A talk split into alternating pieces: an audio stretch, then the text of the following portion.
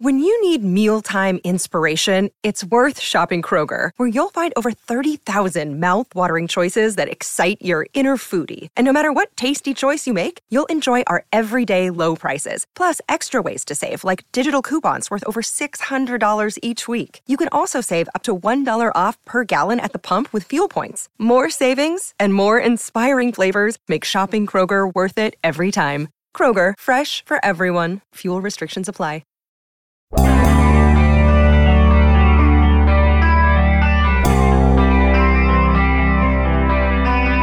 I was sure I heard a sound, and what's a little bit uncomfortable to admit here is I was sure that sound was thwip, T-H-W-I-P, the same sound that Spider-Man's web shooters make. Good morning to you. And on that bizarre note, I'm Dan Kovacevic of DK Pittsburgh Sports, and this is Daily Shot of Steelers. It comes your way bright and early every weekday. If you're into hockey and or baseball, I also happen to offer daily shots of Penguins and Pirates. I was out in Latrobe yesterday, and I was right at the edge of the end zone where the Steelers were doing their 7 shots drill. And it was the first team offense. No real surprises with any of the alignments. Dan Moore was the starting left tackle, if you want to get into that sort of thing. George Pickens was off to the right. And he was lined up against Patrick Peterson. This is the side of the end zone that I was on. So the ball is snapped. Kenny Pickett drops back. And he looks immediately to his right. No head fakes, pump fakes, no misdirection of any kind, just looks over to his right. And here comes Big George in my direction. And here comes Pat Pete completely in George's face. Not turning around to see the ball, nothing. He is just all over 14. There's nothing for George to do here. Kenny throws the ball anyway, which struck me as being, I'm going to be honest with you, in the moment, kind of stupid. There was no play there. What's more, Kenny didn't really put the ball up with much air or anything. It was a little low. And George is falling backward. So the play is DOA. Except for one thing. George was the target. So the ball comes, again, at a low trajectory and an honest trajectory, no real arc. And even as it's getting really close to George, and he's falling back. No balance, no feet on the ground, nothing. Falling back. I hear that sound, that thwip. What was it?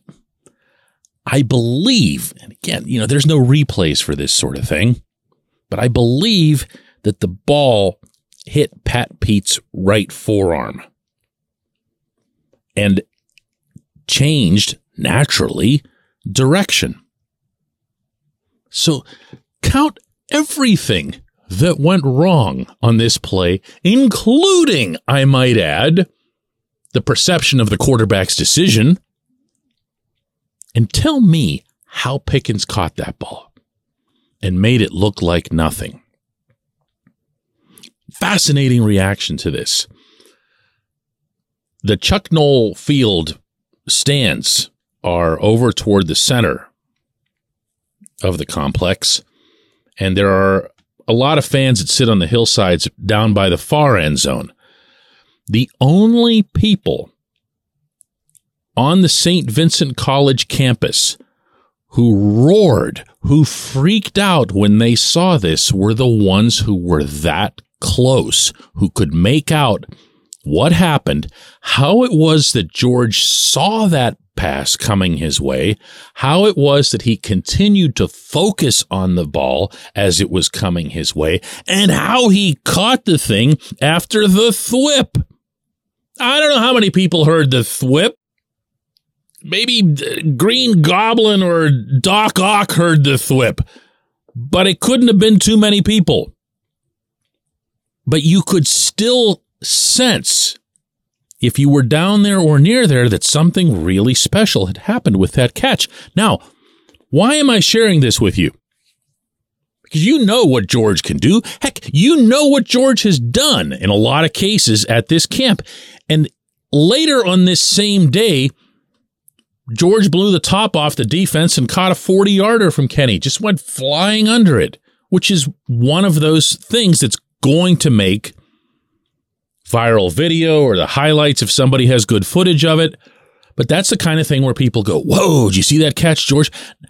This was the one that, to me, I was about to say defines George. It does the opposite of that. It strips the definition off of George. When Mike Wallace was in Pittsburgh, you'll remember that Mike Tomlin used to tease him, and vocally so, including out in Latrobe, as a one-trick pony. Yeah, but all you do is this. You just run, you blow the top off, they put it over top of you, you run under it, and it's a touchdown. What else can you do? And he was partially joking, but partially not, because Wallace did end up, both in Pittsburgh and later in Baltimore, becoming a more complete wide receiver, to his credit. Wonderful career.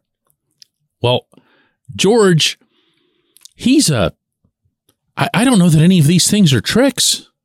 He's a pony, he's young, but I don't know if he's got any number of tricks. All he does, and what makes him truly special, is that he finds a way to catch the football, even in the most obscene circumstances. This one might have been number one for me. This one might have been better than the acrobatics and the spilling, over the top of a defender, the thing that he did against Joey Porter Jr. that caught all the attention earlier in camp, because this one doesn't come with any sort of template. The other ones, you've seen stuff that looks kind of like that. You haven't seen this. You haven't seen a totally dead play become something out of thin air. This is a special young man, but do not dare label him.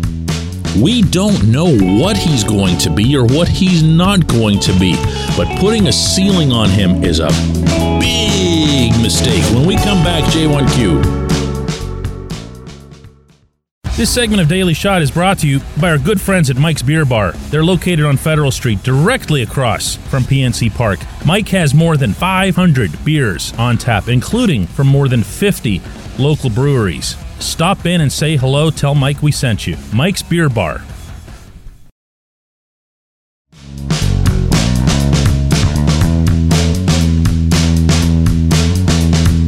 Today's J1Q comes from James. He says, DK, my reasonable expectation is to get deep into the playoffs in the 2025 season.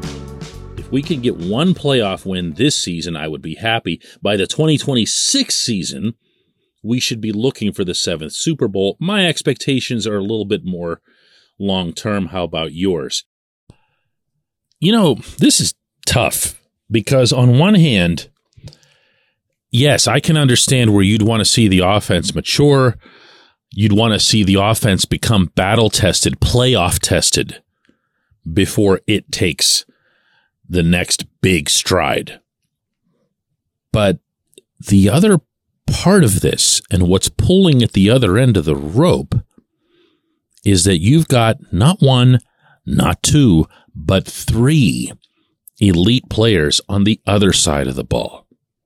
And one of them, Cam Hayward, believe it or not, isn't going to play forever.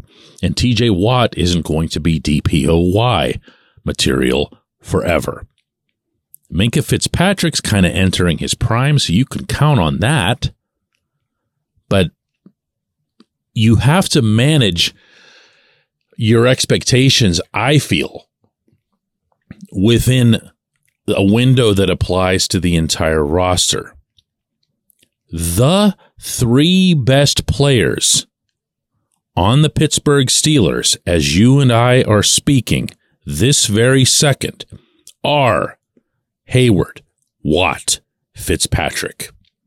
We can debate about who's going to have the brighter future, who might even have the more productive season to come. I'm talking about right bleeping now. Those are your three best players. And when that changes, it's not going to be very soon, which is a good thing for the defense. And, the kind of thing that makes you hope that the offense can hurry the heck up. Now, what's the best way to do that? Well, to this extent, I'm comfortable expressing optimism that the offense is going to be significantly better than it was in 2022. I don't think that's a very high bar to clear, certainly not for the passing game. I'd like to see the running game develop a little bit more explosiveness than it had, but I also wouldn't mind just seeing the running game kind of doing what it did over those final 9 games, the 146.4 yard average. That's an average you can live with over the course of a 17-game season. But there needs to be more splash, and it needs to come from somewhere. It might be our man George. It might have to be our man George. But it's going to have to involve stepping on the gas, especially as it relates to Kenny and the wide receivers. Now, from there, you tell me how the Steelers overall are a better team in your eyes in the year 2026 than they would be in 2024, when those defensive guys I just mentioned would only be a year older? Yeah, I'm not sure I'm with you on this one, my man. I appreciate the question. I appreciate everybody listening to Daily Shot of Steelers. I'm flying to Tampa tonight to cover the preseason game tomorrow night at Raymond James Stadium. We will have another show tomorrow.